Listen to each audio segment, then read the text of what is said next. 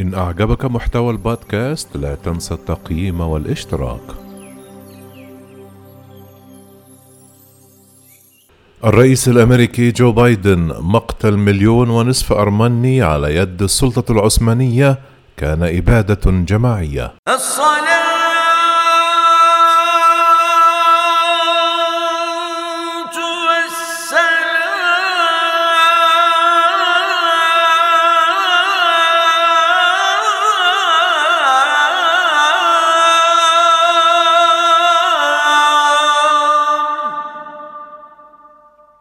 اعترف الرئيس الأمريكي جو بايدن السبت بالإبادة الجماعية بحق الأرمن ليكون أول رئيس للولايات المتحدة. يصف مقتل مليون ونصف أرمني على يد السلطة العثمانية عام 1915 بأنه إبادة. وكتب في بيان الأمريكيون يكرمون جميع الأرمن الذين لقوا حتفهم في الإبادة. التي وقعت قبل مائة وستة أعوام من اليوم. وقالت مسؤولة أمريكية رفضت كشف اسمها أن الإعلان يشكل تكريما للضحايا وليس لإلقاء اللوم على أحد فيما كانت تركيا قد حذرت من أي لجوء إلى ما تصفه بالافتراء. وبذلك ستكون الولايات المتحدة الدولة رقم 30 التي تعترف بالمذابح التي تعرض لها الأرمن على يد العثمانيين. وبحسب موقع أرمينيان جونيسيد المعني بهذه الذكرى الأليمة فإن قائمة الدول المعترفة بها تضم لبنان وسوريا واليونان وفرنسا وروسيا وإيطاليا وألمانيا والأرجنتين والبرازيل وغيرها.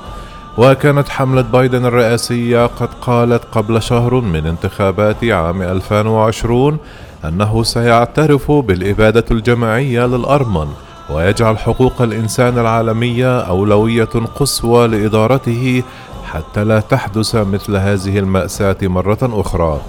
وقد أصدر الكونغرس في عام 2019 بأغلبية ساحقة قرارات غير ملزمة في مجلسي النواب والشيوخ وصفت إجراءات عام 1915 بأنها إبادة جماعية لكن إدارة الرئيس الأمريكي السابق دونالد ترامب رفضت الاعتراف بالأمر. ولعقود طويلة ظل الرؤساء الأمريكيون المتعاقبون على البيت الأبيض يتجنبون وصف ما حدث للأرمن بالإبادة الجماعية. وكان موقف الولايات المتحدة الرسمي هو وصف ما حدث بأعمال فظيعة للحفاظ على العلاقات مع تركيا الدولة العضو في حلف الناتو. لكن لدى بايدن ما يدعو شخصيا إلى الاعتراف بالمذابح ضد الأرمن إذ أنه قدم عام 1987 عندما كان عضوا في مجلس الشيوخ مشروع قانون بشأن تعريف الإبادة الجماعية وسيحظى الإعلان المتوقع بترحيب المجتمعات الأرمنية والمشرعين والمدافعين عن حقوق الإنسان الذين ضغطوا من أجل إعلانه. لكنه سيضر أيضا بالعلاقات المتوترة أصلا مع تركيا ويعني هذا الإعلان الذي يحمل وزنا رمزيا هائلا بحسب صحيفة نيويورك تايمز.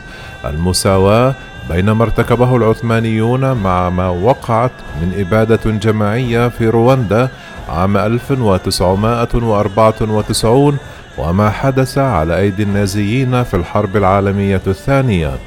وترى الصحيفة أن الأوضاع الاقتصادية المتردية في تركيا وحاجاتها إلى الولايات المتحدة تجعل الخيارات أمام أردوغان محدودة. ويؤكد الأرمن أن مليون ونصف المليون من أسلافهم قتلوا بشكل منظم قبيل انهيار السلطة العثمانية فيما أقر عدد من المؤرخين مع نحو ثلاثين دولة بوقوع الإبادة. ونجا نحو نصف مليون إنسان من الأرمن وانتشروا في أصقاع الأرض مشتتين. وترفض تركيا اعتبار المجازر التي تعرض لها الأرمن في السلطة العثمانية إبادة.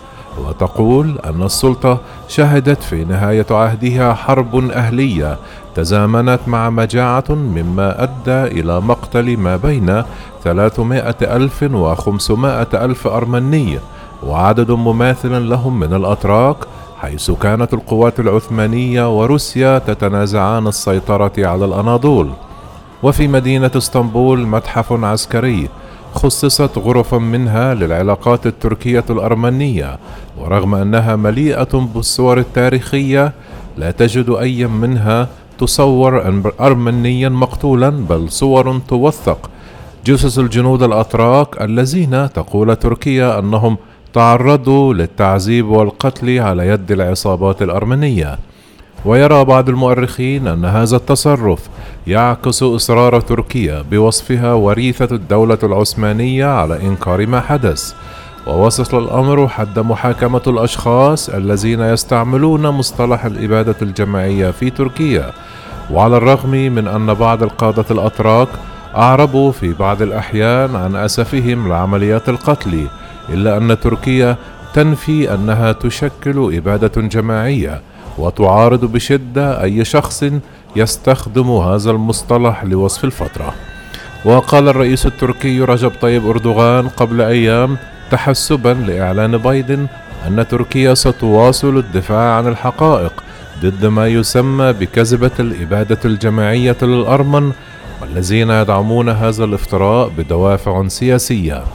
ومع ذلك يتفق العديد من المؤرخين على أن ما فعلته القوات التركية العثمانية بالأرمن يرقى إلى مستوى الإبادة الجماعية وهي الأولى في القرن العشرين.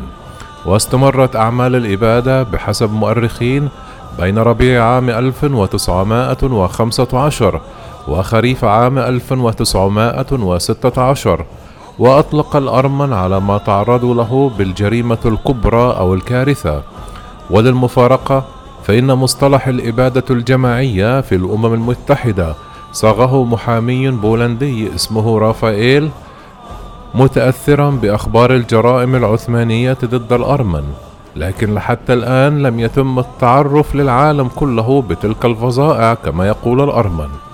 وارتكبت غالبية عمليات القتل بحق الأرمن قوات الحكومة العثمانية التي سعت إلى ترسيخ هيئة الأتراك المسلمين على منطقة الأناضول وشملت أعمال الإبادة إعدامات جماعية ولقي آخرون حتفهم أثناء عمليات الترحيل الواسعة نتيجة المجاعة والأمراض وسلب آلاف الأطفال الأرمن من عائلاتهم. ونقل الآلاف من الأرمن قسرا إلى سوريا بدعوى أنه شار أنهم شاركوا في مساعدة القوات الروسية التي كانت تحارب الدولة العثمانية وجري وضعهم في معسكرات اعتقال.